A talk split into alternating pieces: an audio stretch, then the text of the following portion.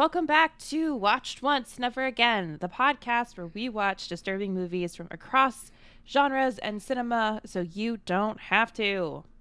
I'm Mary Beth. I'm Dax, and I thought this was a Britney Spears podcast.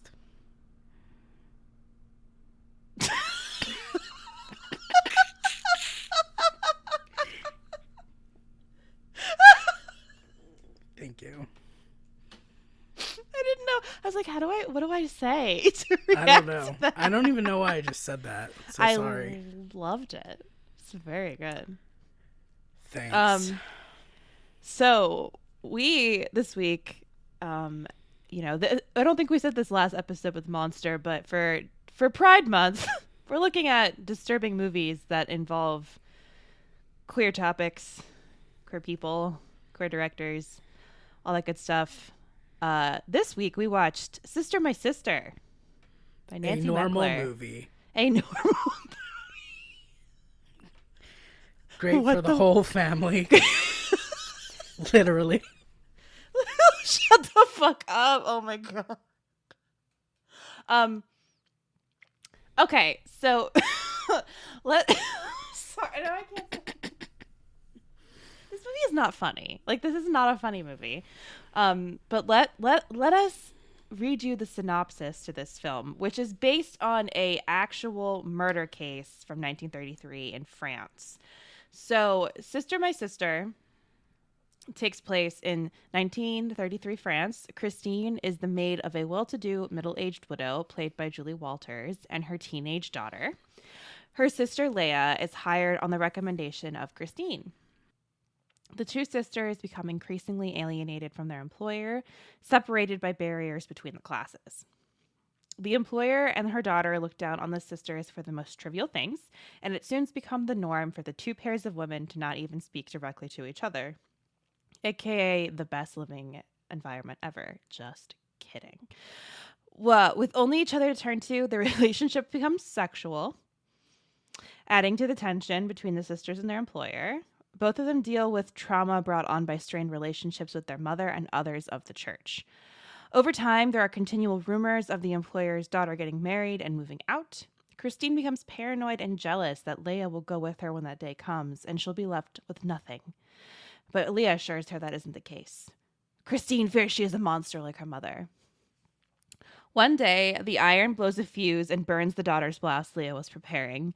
Short on money and time, the sisters resign to their fate. When their employer and her daughter angrily return home from a shopping trip, Christine tries to explain what happened. The employer claims she knows what she's done with her sister and they'll never work again once word gets out. The sisters fly into a rage and brutally murder the employee, employer and her daughter. The movie comes to an end with a crime report detailing the state of their corpses as someone knocks on the mansion door. The naked sisters again cling to each other desperately as audio plays of an investigator questioning them on the murder, followed by Christine screaming for Leia. Um, yeah, that synopsis is pretty spot on. I would say so. So, okay. I went into this movie thinking they didn't know they were sisters. And I thought it was like some movie where they were separated as children and they just ended up working in the same house and fell in love and then realized they were sisters. Uh, that's not the case. Yeah, I think everyone probably does that. I we were talking about that earlier. Like, I did that. Um, some other people I know who have watched this, they did the same thing where they were like, "Well, surely they don't know they're sisters." No, they do. That's their thing. That is their thing. Well, and it's like it's it's a sensational plot, a million percent, that two sisters willingly have sex with each other and are like, you know, very into each other. But this movie's also really fucking sad. I don't think I was expecting it to be so sad. Yeah. Do you know it's based on a true story? Yeah, I said that at the beginning. Oh, you did. Yeah. Sorry, I was thinking about Britney Spears. Free Britney. For hashtag for Brittany. Yeah, this is based on the Papin Papin. I am not French. I'm sorry. Uh, Papin. murder. Pap. uh, murder case where two sisters brutally murdered their employer and her daughter. And the thing is, this is a good thing to bring up before we start talking about the movie. They there were allegations that they were having a lesbian affair, but I don't think it was confirmed, right? It's kind of muddy. Like sometimes, Yeah. like, if you look it up, like sometimes it'll say it was confirmed. Sometimes it says it, it was like heavily speculated. So I really don't know. It seems like that probably was the case, Yeah. But there's no way for us to really know. So that it's interesting that this movie takes the perspective, the very confident perspective that they 100% were having sex and were in love. Yeah. For better or worse. Well, and so I think, you know, we picked this movie because of the incest and looking at that. Just say it think- like that. Yeah, we picked this movie for the incest. Goodbye. But I think something that like this movie made me think about a lot is how lesbian characters are constructed on screen and in Mm. film. hmm Because I think so often and it's changing now a, a little bit, which is great, but like lesbians are used for shock value and it's never just like two women fall in love. It's like two sisters fall in love and have an incestuous affair and murder people. And like with Monster, like it was two women in love and then they fucking well, she murdered someone and then they kind of knew about it. It's like what where are the m- movies about lesbians who are like not committing like horrific crimes or like a fetish like a fetishization of women in love? Yeah, in my experience, like, um, lesbian movies are really sad. Like you were saying before, like how this movie was unexpectedly very sad, which it is. Um, because you feel kind of bad for them. I mean, we can Well, get into it, but Yeah. Like, like the- it's a class thing. it's a huge class thing and there's anyway we can definitely that's a whole thing i wanted to talk about too with like the class dynamics but i guess that like gives me think a lot about how like lesbian films are either these like weirdly traumatic like it made me think of lizzie and the lizzie borden murders. Like this movie is like very or in this case is very similar to lizzie the lizzie borden murders except obviously lizzie there lizzie borden and her lover were not related, but very similar circumstances. And like movies were made about that because it's like such a sensational idea, especially because in a lot of these movies, it takes place like in a time where like the 1930s or like the 1800s, like, you know, Ammonite and other, you know, period piece lesbian movies, as SNL called them but like what a, a time where it's like so secret and so like clandestine and there aren't as many movies i feel like about gay men in those times unless i've just missed them completely Yeah, I'm trying to think. Like I, as um an early 2000s gay, uh, I think I've seen like every lesbian movie possible. And you're right, like a lot of them are period pieces. I actually kept getting this like in my brain, like I kept like I knew I was watching Sister My Sister, but I kept thinking of Fingersmith cuz that used to always play on Logo. I don't know if you remember that. Mm, no. It was just always on and that's another lesbian period piece. Um but yeah and like i'm trying to think of like a gay guy period piece. There's I'm maurice. sure- maurice is, there's maurice which Yeah. um stars hugh hugh grant and i know there's that one and I can't think of any others. I can think of a lot of gay like gay films that feature gay men, but it, it's interesting how like f- lesbians are treated versus men in terms of representing their sexuality. Like it's always like women with like these very like their beautiful petticoats and like very feminine and who are very repressed. And it's like lesbianism is an escape. I don't know yeah it it, it almost feels to me that a lot of these movies like being a lesbian is not necessarily something where it's like they've always been a le- well there's usually maybe one character where they've kind of always been attracted to women but it oh it definitely feels like it's always like oh they're feeling repressed and they found freedom in each other instead of it being Yeah. like women who have always been gay finding each other does that make sense It absolutely does, and I agree with you. And in addition, Yeah. they can't ever like. I can only think of two lesbian movies where it's a happy ending. Like usually, it's like sad or like one of um, them dies they one of them up. dies, or like even in the favorite, like that wasn't a good ending for them. no um, and that's kind of a comedy. The the only two I can think of that are happy are, um, but I'm a cheerleader mm-hmm and Imagine Me and You. Have you ever seen that? I have not seen that It's kind of cute.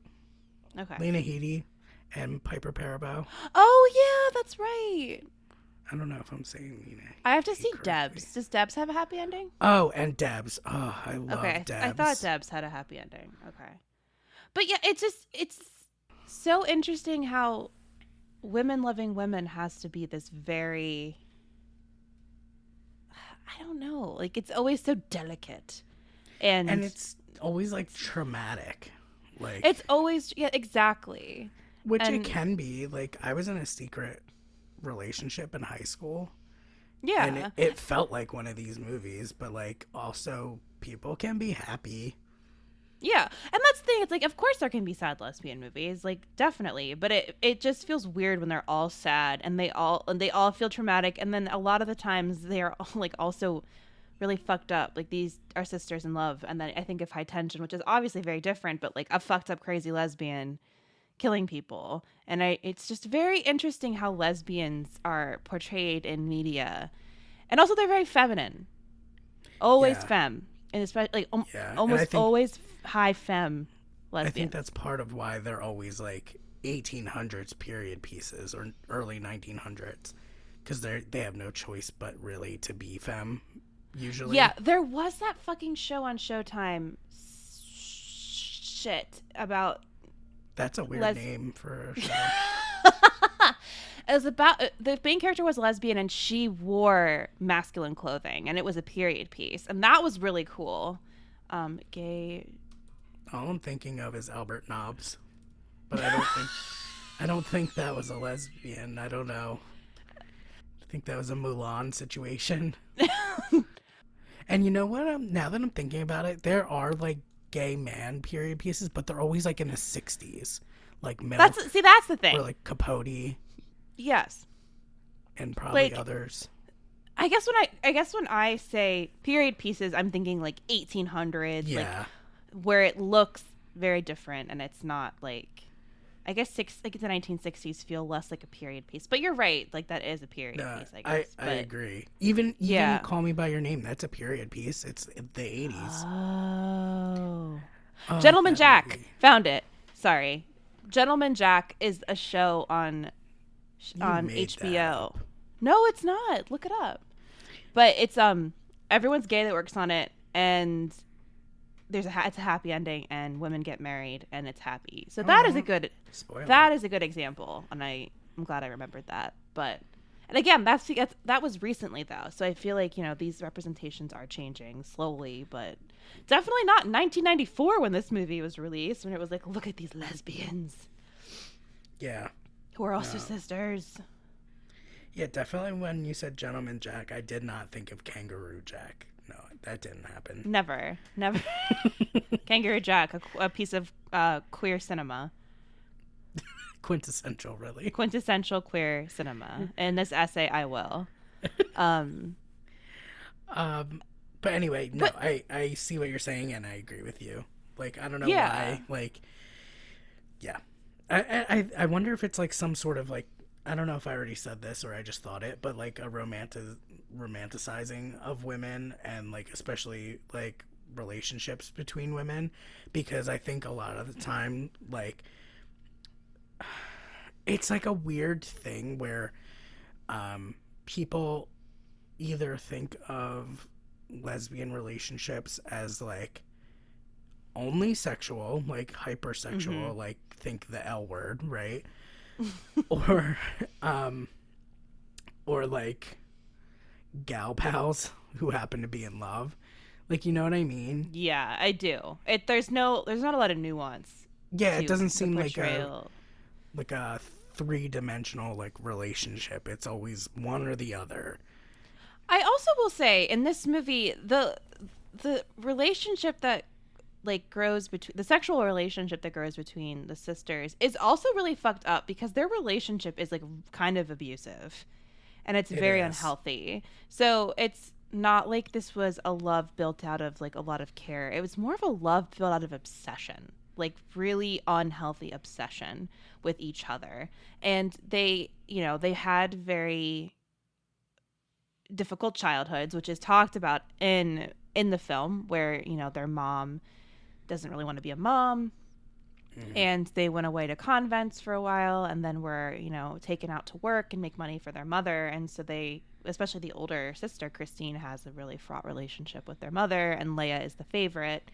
So there's already this tension between the sisters where Christine is like, "You're the favorite, and I'm a monster," and it's like Leia is trying to tiptoe around her sister all the time and calls her beautiful, and then her sister is just full of jealousy, and it's this like really awful bubbling tension between the two of them that is expressed instead of rage in sexual release, which is interesting. And I wonder if part of it, like I know in real life, um, I I believe it was Leia had like a very low IQ. Yeah, she definitely Right. was considered stupider, as they like they say, or like lower intelligence than her sister. I I want to say it, yeah, she had a really low IQ. So I feel like part of their relationship was Christine kind of using that to her advantage and a little bit manipulating mm. her. Though in the movie, Leia seems to be the one who kind of initiates things to some yeah, extent. and she also isn't necessarily like lower intelligence. She's just clumsy. So like there isn't Yeah, because that's like a much more fu- that's a really fucked up power dynamic in the real story where it's like Mm-hmm. obviously Christina's taking advantage of her sister, and in this one the power dynamic isn't necessarily that kind that nature, but there still is a power dynamic between the two of them. Like Christine For got sure. the job, Christine's better at her job, and there's this expectation of like I'm the older sister, I've always provided for you, you're the favorite, and there's a lot of like hair pulling and screaming and like outbursts of rage at one another. Or more Christine onto Leia. So this Yeah. isn't like some wholesome. Well, it's it, not wholesome. That's not that is not even remotely the correct word for what this is. But there isn't like some love story here. It's very much like they're traumatized by their past and it manifests like which is interesting and also really disturbing. Yeah, I agree.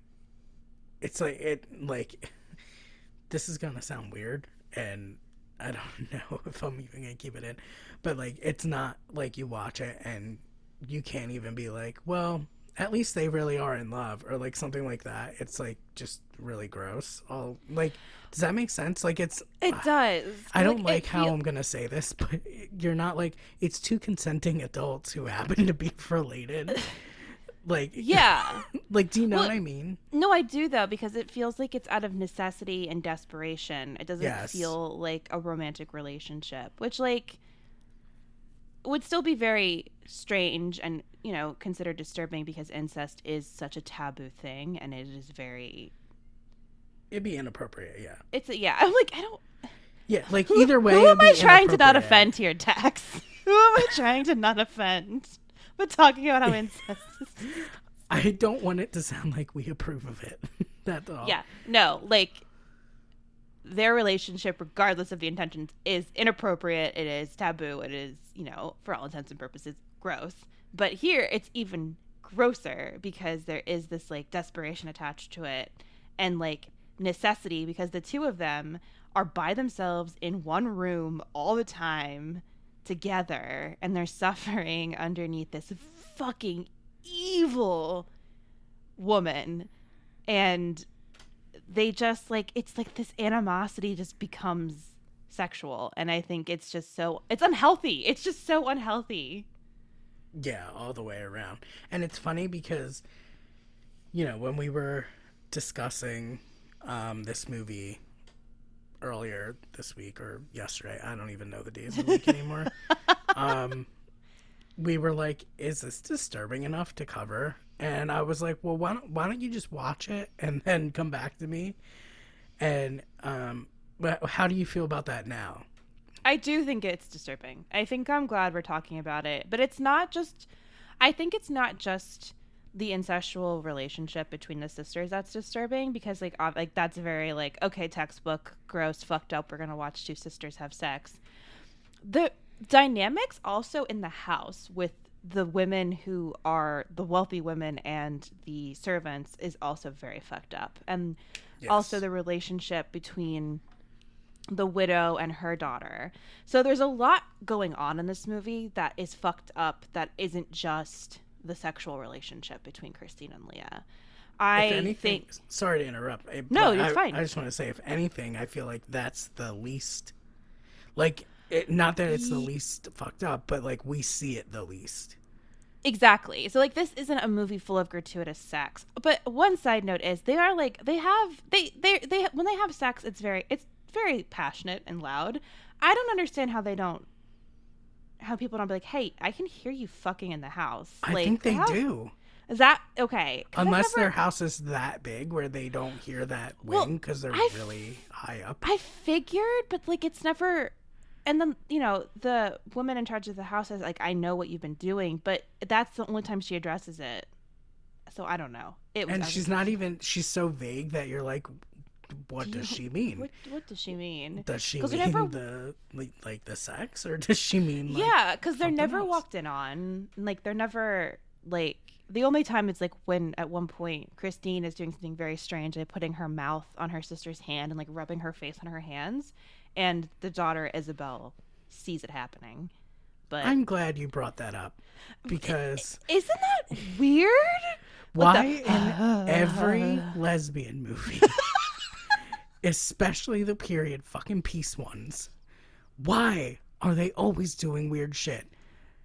That is not what happens. No, but Do like you know what I'm talking about? Yes, when they like they're always like, like, like- breathing all over each other's Yeah, body or- parts and like, like, hands.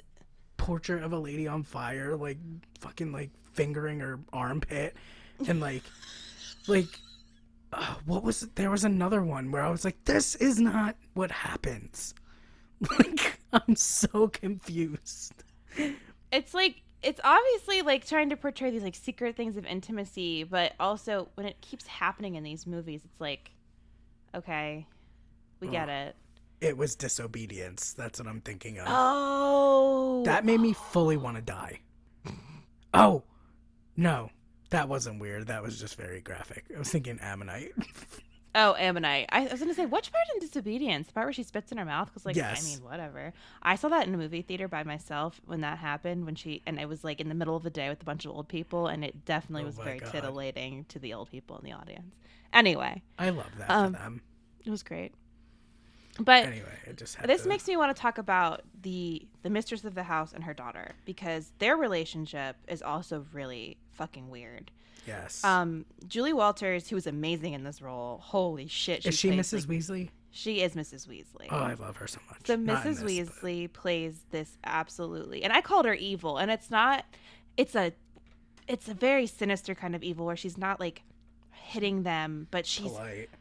she's polite, but she's so gross, like poisonous. So she's the like she'll in the middle of the day take a white glove and run her finger over everything to make sure it's dusted, and not just like tables and ledges, but the banister on the staircase. Like she'll run her fingers over it to make sure it's not dusty and she checks on everything like she counts the silver to make sure they aren't stealing the silver so it creates this atmosphere in the house that's just like so tense and uncomfortable and it extends to her daughter because her daughter is an adult who lives with her and she controls the daughter like the daughter has an ugly haircut she wears ugly clothes That's like one way to put it. The bitch looks like Lord Farquaad.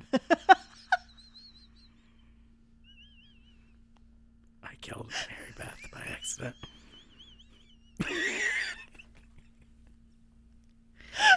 Sorry. Does she not look like No, Lord the way you said it. The bitch looks like Lord Farquaad.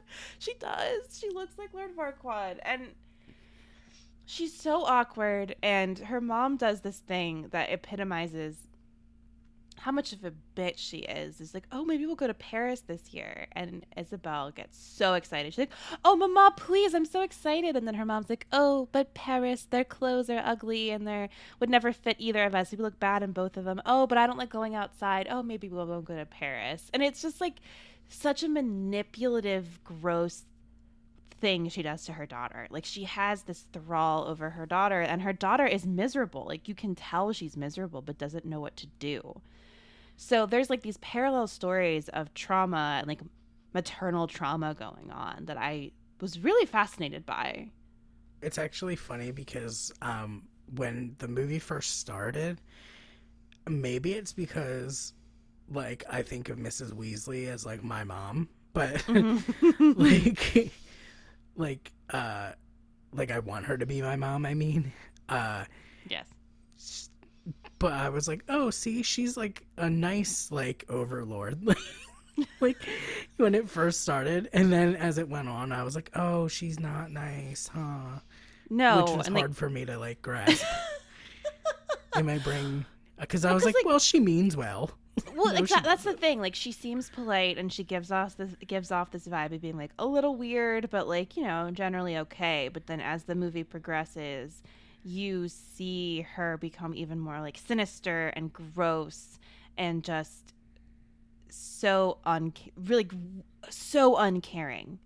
And like she puts on this facade of this performance of being such an amazing mother in person, but really, she's not.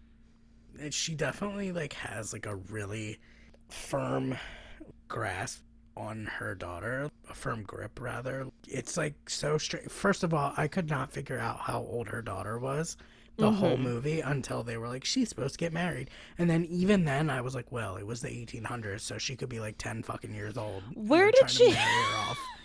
Where did she meet a man? Fuck if I know. Where did she meet a man? They're like, we Unless, never like- go out. Yeah, unless she was introduced by like her, someone, like I can't, I couldn't figure it out. I'm surprised that the mom was like, you can get married. I was waiting for that mom to be a psycho and be like, you can't ever fucking leave me. Oh, God, what if she was your mother in law? Mm,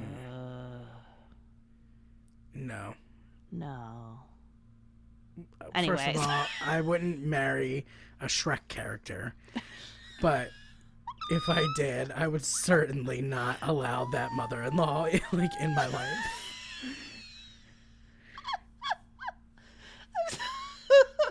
I'm sorry, I could not get past it. I no, couldn't. I agree. And, Well, it like, just- it she just seems so, so- childish too. Infa- And- yes, I was gonna say like infantilize. It's so infantilizing and like, oh God.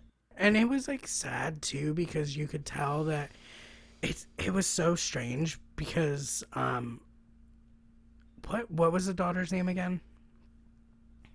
Isabel. isabel. She definitely like caught the sisters being fucking weird and i think she knew what was happening but because she has no one else either she was like well that's fine like you know? But okay, and never brought it up.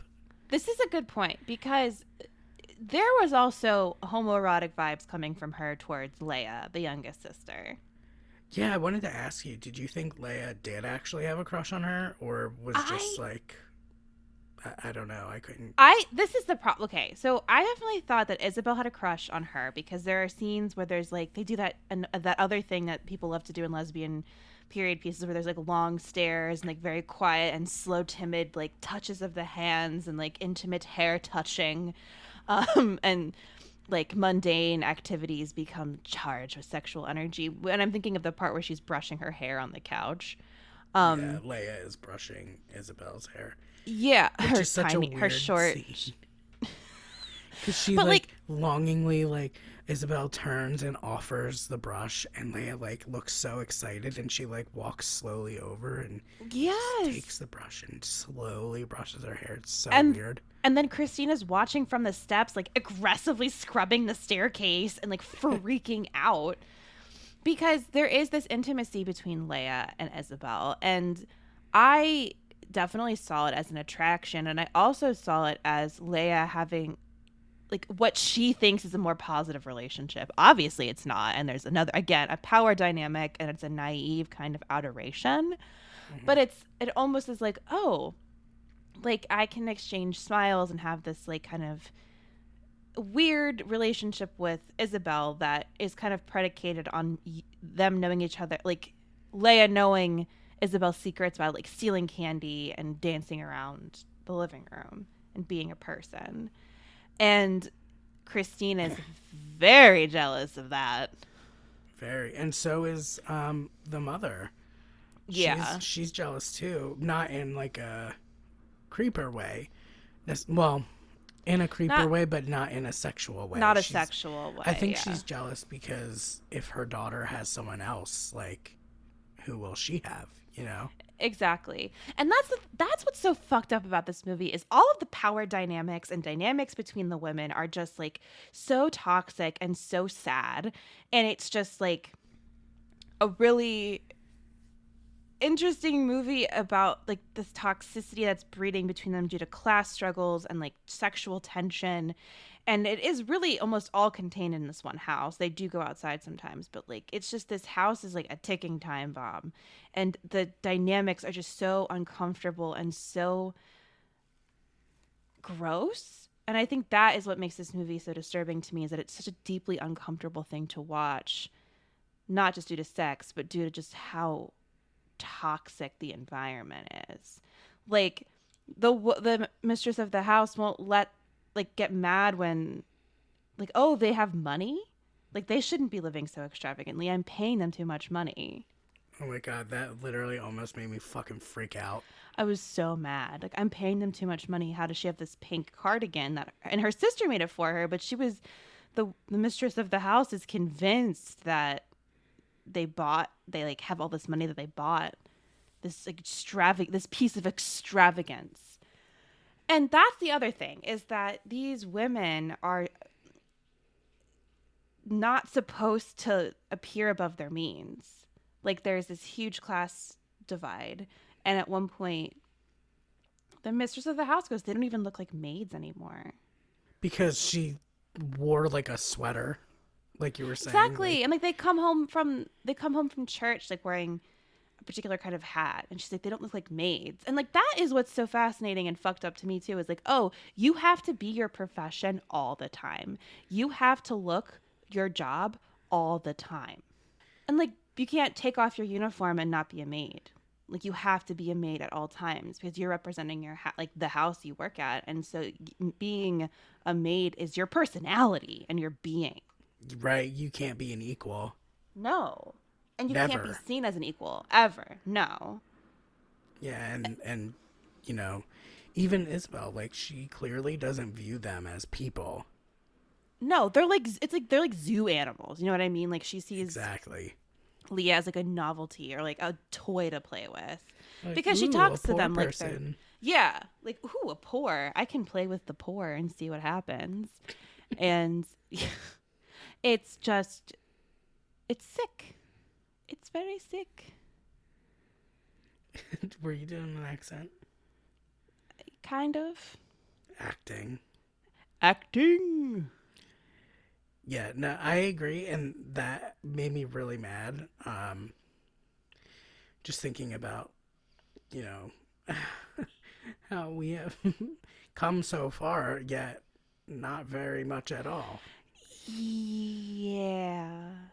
In terms the... of class divide and class and like struggles and seeing people as the help and not yeah, actual rights. people. Yeah. And I'm just I so I'm I'm I'm watching Real Housewives because I love these horrific women and their trash television.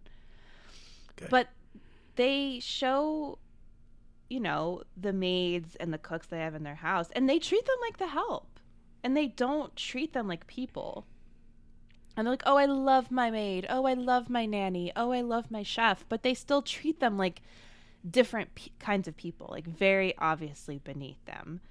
And my mom used to do, we used to be a private chef in um, Orange County in California. And so she got like firsthand experience with that. And she was treated like that. Like she was treated like a babysitter for some of their kids. Like, hey, you're our, you're doing like private chef stuff. Will you drive our kid to school and back and pick her up and like be her nanny? And my mom was like, absolutely fucking not. I'm just here for a couple hours to like cook you meals and then leave.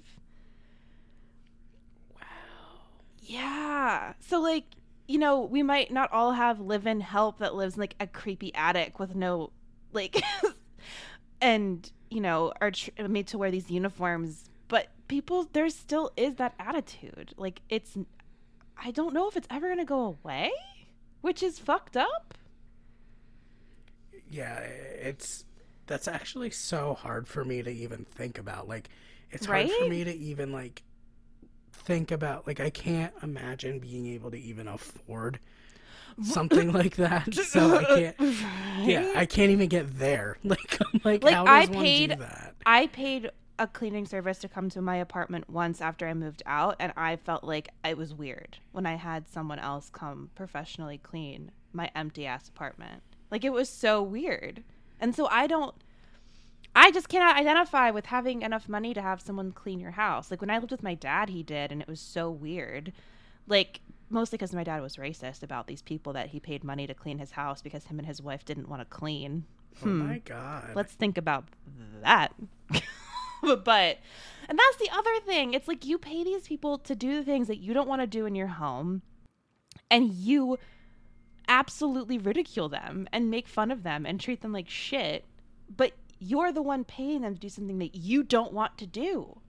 Like the disrespect. Like Racists are what so the- insane. what? I said racist people are so insane. Oh my god. I like my dad used to say things like her English is getting worse and like make fun of everyone like cuz they were all Hispanic. Like Hispanic women and Yeah. it was just like a joke to them. I'm like then clean your own fucking toilets. Or you learn two languages, you fucking prick. Right? uh, uh, uh, uh, right? Like what the fuck kind of expectation? I know this is very off to- getting off topic, but no, it's Not not. because really. the expectations that people have of the help insane when um before Donald Trump ugh, uh before he um stole office um I I went to a diner with my mom and like parked out front of the diner and for people not in New Jersey it's a restaurant just kidding excuse me i know what a fucking diner is you're fr- you're basically from here well you're not that far that's what i'm saying i'm like mid-atlantic Yeah. So parked out front was like the largest truck of all time. One of those trucks where you drive next to it on the road and you're like, who even needs that? There's no way that's necessary. You know, or is that just me? Yes. And it was like they obviously got a wrap done and it was all like it was Donald Trump's face and like um it said like Trump 2016 or whatever, like really huge, like on every side. There was great three very large flags hanging and and an American flag as well. And I I got so mad. And it had stickers and stuff all over it too, like Trump stickers. And I got so mad. And of course this is before he got allegedly elected. So my mom was like you're making a scene by getting mad. Like, you know, stop it. It's not going to be that bad. It was. Um, it was newsflash when fucking when the pandemic started and like nothing was being done, I texted my mom. I was like, "Is it still not that bad, or can I be mad yet?" yes, I did hold on to that for four. you sh- as you should as Well, you Yeah, should. because my mom is white. I'm obviously not white. Um, we so I get really mad about that kind of stuff because I'm like, oh, you really truly do not understand what it's like to have biracial kids, and it's really fucking frustrating. yeah it, yeah, it's really Jesus annoying. But anyway, so I got really mad at the diner and I was like talking about it. And when we were walking inside, she was like, I don't understand why you're getting so angry. I was like, because we're at a diner. Look in the kitchen right now. Look back because it was open. And I'm like, you can see that it's all people who look like me in there. And they're sat here in this diner. Also, mom, did you forget that I'm not white? Well, yeah, her side of the family does forget that often. Like they first of all, my mom didn't even Oh, great. She claims that she knows that I experienced racism as a kid because when 9/11 happened, she was really afraid for me and my sister, which um, we don't look like Middle Eastern, but I think because people were just mad at every brown person, um, she she was really scared for Okay. us. Um, but like I re- I have a distinct memory of my sister and I telling her about like some like anti-Mexican racist stuff that happened to us, and she like straight up didn't believe it. So I don't know, complex character she is, but anyway, I was like, yeah, look in the kitchen right now. You can see it's all people back there who are Hispanic, and these people in this stupid fucking truck who are gonna vote for this fucking guy are in this diner right now, forcing those people to work for them, and they can't do anything about it. And it pissed me off so bad. And I know this is really far away from the movie, but it did remind me of that because it's just like they can't do anything about it. Like, you know what I mean? exactly. And like it's they have still like that today. like you that you have to endure that kind of abuse because how else are you going to make money like I, I mean there are other ways but Yeah. like you know you, this is a, a lot of the times in these jobs like these are jobs people like desperately need and like they have to just take it because that's the jobs that they've been told that they're allowed to have especially at that time and uh, like i don't know um anything like i don't know much of like french history like in terms of like you know not a war or something you know um so yeah. I don't know how it was there in the 30s but obviously like here in the 30s like finding a job would have been like near impossible. You know? Well yeah and i think yeah well and i think i've read enough jane austen to know about what it, it took to become a maid in those times ish and i i think it was was, that hard in france? To no it wasn't. It was i've england. never read anything. It- which why was this movie in england i don't know because that's what they always do like it's in france but they all have british accents like I- that's just That Everyone- really threw me. anyway, sorry. No, it's okay. So I guess like you had to have like a letter of recommendation, and a lot of the time you were working since you were a little girl in the house, and like you had to. The only way that you were going to get hired somewhere, from what I can gather, is like getting a good letter of recommendation, which meant you had to be very obedient, and you also had to be able to do everything. Like in the movie, they had to cook, clean, they had to be able to sew, they had to be able to do everything. Like it wasn't like they only were in charge of cleaning or polishing. Like they had to do everything around the house. So you had to have all of these skills, and a lot of these women were poor. So it's like they had to find ways to get those skills and to develop these skills so they were like considered marketable maids. So like there was a lot that when there's a lot that goes into it and a lot of skill that was necessary, but it wasn't seen as a skill because it was menial work That just made me so mad. right? it's like it's so fucked up, and like Have they ever Again. watched Drag Race? No one can sew on there. Tell them it's menial work. hot glue. the fucking bags. Salary. no. Anyway, sorry. But like that was that's the thing though, because like they're like oh, because Christine's a really good sewer, and makes these beautiful things, and has to you know like make dresses and put like edit dresses or alter not edit alter dresses, Edit. and it's edit. I she got to edit the dress.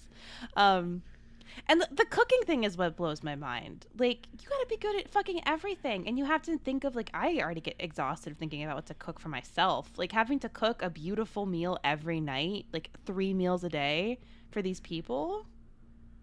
Yeah. That, I didn't even think about that.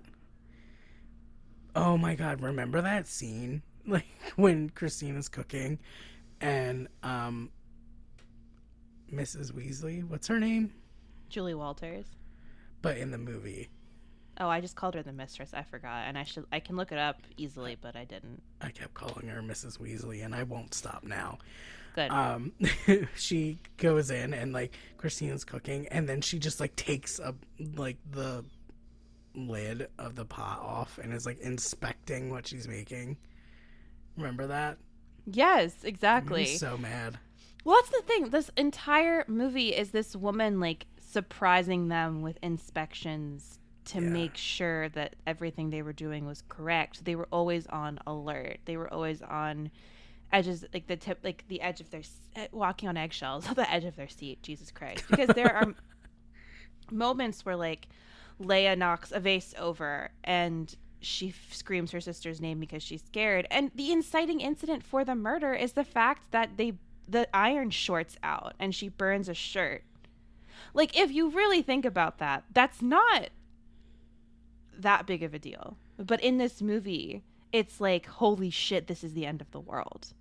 I do think that they say or at least imply that she had done that before, too. Yeah. Not Well, and that they that broke a- makes and it they- a big deal, but And they broke a glass. She broke the glass and left yeah, it in they the broke sink. the glass. And it's like these transgressions in scare quotes that are just like mistakes that you make when you're a human being, like make them worthless and not people. When like you can replace glasses and blouses. Just saying. Not that hard. I know, and she gets so like vicious about it. Um, Mrs. Weasley, she gets like so angry, like in. But it's not even that she's just angry. It's that you can almost see like steam coming out of her ears, Yes. like, and she. That's when she gets like um. She, she gets like is like biting almost like you know what I mean. Yeah. Well, and that's when she's like, I know what you've been doing, and you'll never work in this town again. And then that's why they murder them. Should we talk about the murder? Since we're here. Yeah, we probably should. Although, wait, let me just ask because you kind of said it before. Is is Leia like breaking stuff supposed to be an example of how she's stupid? Yes. Um, I think it's supposed to be like, oh, she's nothing like her sister. She's not careful. She's Oh, not. She's like a dreamer. yeah, like she's like not paying attention. She doesn't care about her work. She's not concentrating, and she doesn't. She's not good at her job because she breaks things. Okay. Oh, and Yeah. one more question. Okay. So remember, Christine, I think, was having like flashbacks to being in the convent, and she's like trying to like desperately like grasp at this like nun who I think might have been her older sister. Like in real life, they had an older sister who became a nun, I believe. Oh, okay, okay, okay. Um, Oh. which, yeah. So, um, when I saw that, I kind of thought maybe she had been abused by a nun, and then I was like, oh well, it's just her sister. But then I remembered what movie we were watching, and I was like, wait a minute. Do you think maybe something happened with the older sister who was a nun, and then Christine does it to Leia? Oh, I hadn't thought of that. I just thought those scenes were illustrating how Christine was looking for love and never got it at all. And like she just has become a hardened person. I didn't I did Think get about that, that. too. Yeah, I didn't but I that's all I I didn't think about how it could be more than that. Oh. Just a little something to think about from me to you. something. Thank you. Great. So I'll sorry. I'll think about that too on top of everything else about this fucking movie. so sorry. Um Anyway, yes, let's talk about the murders. the murders. So this is, you know, when the mistress Julia or Julie Walters, Jesus fucking Christ, Mrs. Weasley Mrs. is like, y'all, no way, y'all are fired, blah blah blah, and they just fucking snap. Like she spits at them, and Christine goes, "Not my sister," and just jumps on her and starts gouging out her goddamn eyeballs. Yeah. And then Leia beats Isabel with the same va- vase face. How do you say vase? I say vase. Okay, because vase sounds pretentious as shit. I'm sorry, everybody, but vase sounds fake. Um. I Anyway, hate when people say that, unless they're like vase. English. Vase. Anyway, vase. stop. The vase. she so Leia, who had knocked over this metal vase before, takes that same vase and starts beating Isabel in the head with it. So they have just like this is the moment where they've just snapped. Like they knew they were fucked and they just were so angry and it's like that rage that's been building the whole time that they've just been so obedient just absolutely is unleashed upon these two women and it is fucking brutal. It really Like- is. Well, so okay, so Christine gouges out the mistress's eyes. Leia beats Isabel to shit with the vase, and then when they're dead, they take the kn- knives and just start stabbing, stabbing them. Like take, like pull down their their underwear and start stabbing them, which is very interesting. Well, and so this is another important thing. So you know that saying like use the master's tools to dismantle the fucking whatever. I'm terrible. I've never heard that before. So the master's tools will never, will never dismantle the master's house, which is basically like the th- like the established ideologies by like white patriarchal society are never going to dismantle the house. But here, which I think is so interesting is that they use the literal tools of the rich family from like the vase to the like the knives and their silver collection to try to dismantle the structure that they've been living under to kill these women but it doesn't do anything. Like they're caught and subjected to patriarchal control and they go to jail when they go to prison. But it is interesting to think about it in that in that way of like how they try to use these tools of the wealthy to free themselves. That was honestly one of the smartest things that I've ever heard. Oh thanks I just Is I it? was like, oh, they grabbed the stuff the closest.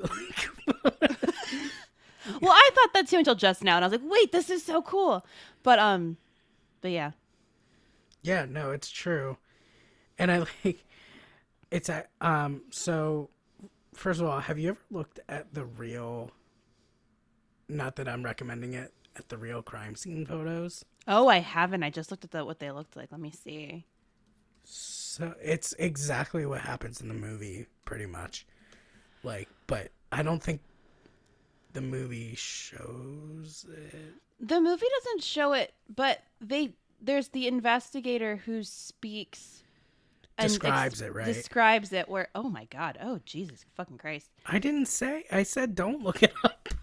Well, too late. Um they describe how like an eye had been removed and was like intact laying on the floor with the optic nerve still attached. Ew, and he thought he was a marble. Well, he didn't say that in the movie, but that happened in real life. and he was just like, "Oh, that's an eyeball," and they were, you know, stabbed over and over again in the butt and the thighs and the calves, and they were like they brutally murdered these people, like absolutely Yeah. destroyed them. How mad you have to be to rip out two people's eyeballs? Like, can you even? Uh, no, I can't imagine.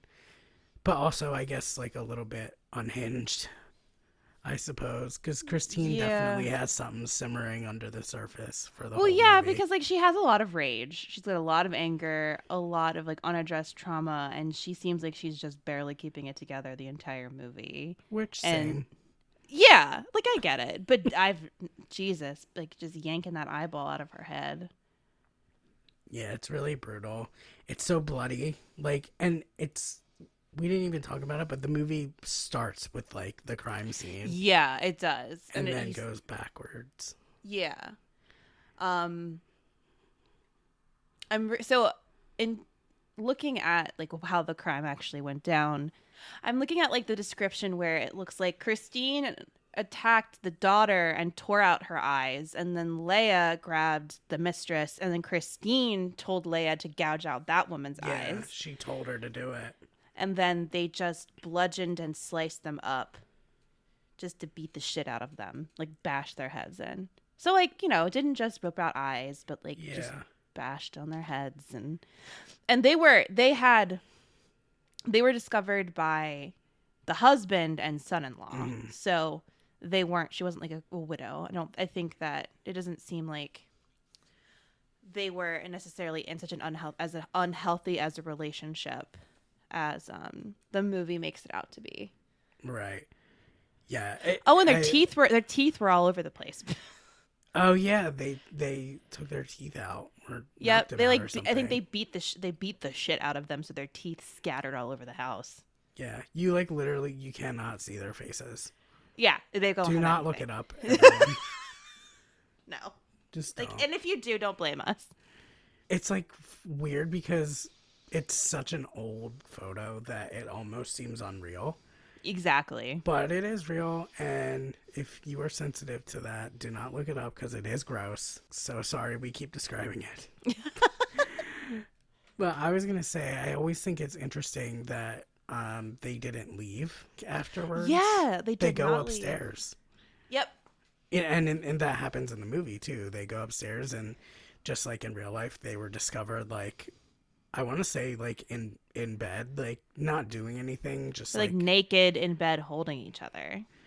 yeah. I think they were wearing like robes or something. Okay. at least in real life. But yeah, I always think that's interesting. Yeah, because it's almost it- like they did that and they're like, "Well, this is it." Like they didn't Yeah, think they gave any- up. They gave up. They're like, "Well, we did we we did it. There's nothing else that we can do, so we're just going to turn ourselves over instead of trying to figure out a way to escape." It's interesting that they kind of just gave up because they, they probably they probably thought there was nothing else for them to do. Like, what are they going to do? Yeah, and what's wild is they p- could have probably gotten away with it if they had just said some guy did it, or like Yeah. if they had just run away, like the people would have definitely because it was so brutal and people are so sexist that they would have been like, well, surely this had to be a man Yep. because it's so brutal. Well, and so this article says that they were found together with robes on. Some say they were nude. And it's very interesting how this movie takes all of this in very sensational parts of the story. Like they may have been ha- like incestual lesbian affair, they may have been nude and just makes them all like can not canon, like true in the movie. Yeah, well, I guess if you're making a movie, you got to pick what's more interesting. I know. I just think it's I don't know. It it's it's just like and you know, this movie is directed by a woman and a lot of the crew are women. And you know, I was like, you know, oh, maybe this won't be as sensational of a film and might be handled with a little bit more care. And it, it's interesting how it was very I mean, it is treated with care and it's not, you know, t- like crazy sexualized, but it is very sensationalized between the story. And the story already is pretty like sensational. Like it's a it's a lot. But it is interesting how they took all of the very like salacious rumors and decided to include them in the film. It is, yeah. I didn't even think about how, like, yeah, I didn't even think about that when I was watching it. Like, oh, this could have not been true. This could have not been true. I was just like, this is really weird. What the fuck? Why'd I pick it? because I thought it. Was, I honestly picked it because I thought it was a French movie. Like, you know, I just love, Love that French fucked up- shit. my fucked up French movies. And then when they started speaking English, I was like, oh. Yeah. I mean, I think it's a I mean, I am glad I watched it, but I don't I don't know if it's a movie I'd recommend, to be perfectly honest. it weirdly does not go far enough, in my I- opinion. I agree. It's like they wanted to make this sensational film, but also sanitize it, which is a really weird way to put in making a movie about incestual sisters. What we're oh, like it's weirdly sanitized for a movie about two sisters engaging in a lesbian affair with one another. yes. And then murder people. Yeah, yeah. I don't know. It just seems So like a polite version of that. Exactly. It was like, look at these ladies, but also look at them committing murder. It's like, isn't it crazy that these proper young ladies committed this crime against their boss? You know what I mean? Yeah, and it's like if you're gonna if you're gonna be outrageous, be fucking outrageous. Like go for it. You know, Exactly. doesn't need to be prim and proper. Well, and that's what like what happened with the movie Lizzie with Chloe Sevigny and Kristen Stewart. Like Yes. that movie was just it's like so sanitized. I'm like, "Get- come on, let's like just go, just fucking go for it. Like it's a, you're gonna make a movie about two lesbians falling in love and murdering like rich people, then like let's just go all out. Yeah, I agree. And in both cases, like I thought this one was a little bit more interesting than I found Lizzie, and like yeah, I, will found agree. I definitely watchable. Yes, I agree with that. But yeah, in both version, in both instances, rather, you're like, this is a little slow Yeah, yes, for a movie that could be so wild. Not right. that I'm and like saying I want to see sisters having sex all the time, because I but don't. like no but like there are ways that movies like this and like you know wanting to tread that careful ground of not making it totally exploitative and crazy but you know sometimes if you're going to choose subject matter like that maybe you should go that route and see what happens. You know what i mean? Like yes, why not go kind of the exploitative-esque route? And there are because there are ways to make exploitation movies that aren't problematic. Like yeah the, the title is described as exploitation but that doesn't necessarily mean like problematic. In my in my head. No, I'd agree with that. yeah. So y'all know any know of any lesbian exploitation movies please let me know because i would like to watch them please There's got to be some we're not thinking. There of. definitely have to be. I just I don't I as even though I like rape revenge movies, I don't know a lot about like exploitation films in general. Like I'm not as well versed on the f- exploitation films. So please help me find out more about them if you if you know. I don't know why I thought you were gonna say "if you dare," like Goosebumps. If you if you dare. Anyway, yeah, no, I agree with you. Um, I find I found the movie a little bit slow for a movie that, and it's not even like like I was saying, like you, I don't need to see sisters having sex all the time. It was just enough to see them like thinking about it. You know that like. Th- those were like really disturbing moments to me. I was like, "Oh God!" I kept like backing away yeah. from like like I was trying to like get away from the screen uh because it's so uncomfortable and Yeah. that's what I think ultimately makes this movie so disturbing Yeah, I agree. is just shit like that and like uh, the murders are brutal but I I personally find what what's most disturbing about it to be their like weird will they won't they like flirting like oh god Yeah, that's exactly that. Those like we- glances that you see again in a lot of period lesbian pieces, where they're like caressing each other's faces and touching hands, and like long glances that are a little bit too long. Like that was uncomfortable because that feels that's so much more intimate.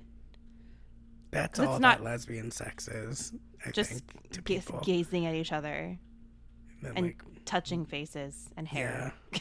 and like doing something weird once, like I don't know, like biting an elbow or something.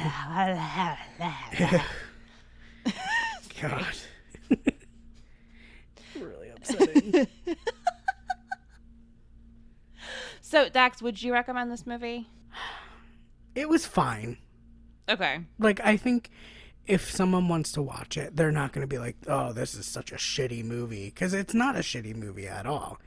It's just not No. like um the most weirdly it's not like the most interesting movie that you could be watching Exactly. so i personally i don't think i would recommend it but um i think if you're gonna watch it just go into it you know lower your expectations a little bit it's not that crazy weirdly no, exactly. and it is pretty watchable but it is still a little bit disturbing especially if you're sensitive to like that sort of topic Yes. which exactly. i think most people are Yeah. what about you It thunders. Uh, I agree. I don't think I necessarily recommend this. I think there's so much more interesting queer cinema directed by women out there, and I think there are also better period pieces about lesbians. And you know, there may not be incestual lesbian murder, but still, I just I, this isn't it in terms of like queer representation in film, and that's just how I feel about that. there's definitely more disturbing movies that we'll be watching pretty soon too. Yeah. Sorry in advance. But I'm glad we wa- and like it's nice, you know, having a movie like this that's like kind of fucked up but not like absolutely horrifying. Just to give our give our give ourselves and y'all a little bit of a breather in terms of like, all right, let's just talk about fucking child torture and death. Yeah, and that's ultimate like for a little bit of uh transparency, I guess. Like that is why we chose to because for a minute there we were considering maybe something else because like we didn't know if everyone else would think it was disturbing enough Yeah. um but we were like you know what i don't want to watch like the worst possible movie today you know Yeah, exactly. So it w- it's nice to get a little bit of a break. i love how this is a break I know, isn't that-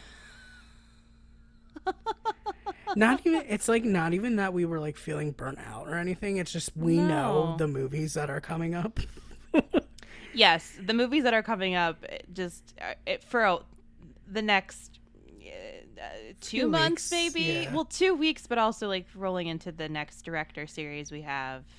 yeah I think you know we're gonna go pretty heavy on the the fucked up stuff. So it's nice to have a little something that isn't as mind destroying. Yeah you'll thank us later basically is what we're saying Yeah, exactly.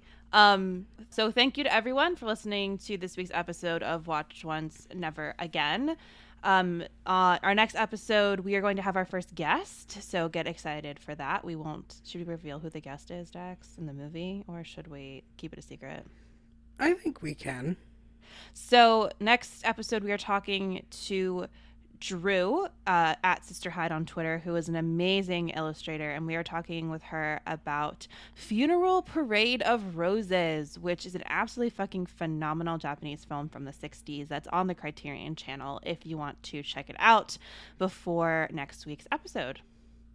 yes i'm Um, excited to watch that never oh seen it God, or heard of it it's just it's so beautiful and weird and good and it's it'll be a really i'm excited we're chatting with chatting about it with drew um so on that note everybody uh thank you for listening. Uh make sure to follow us on twitter. Um, follow the podcast at wona podcast. That's at w-o-n-a podcast. And send us an email if you you know anything you have to say about the movies or something you want us to watch. Um, make sure to email us at wona po- not at. You can email us at wonapodcast at gmail.com and follow us on twitter. I'm at mb mcandrews. And i'm at daxy bobbin. Just guess how to spell it. Go for it. Just you know I, I cannot wait to hear how y'all try to spell that. Just kidding. Um so thanks y'all for listening and we'll talk to you next week. Okay bye. Goodbye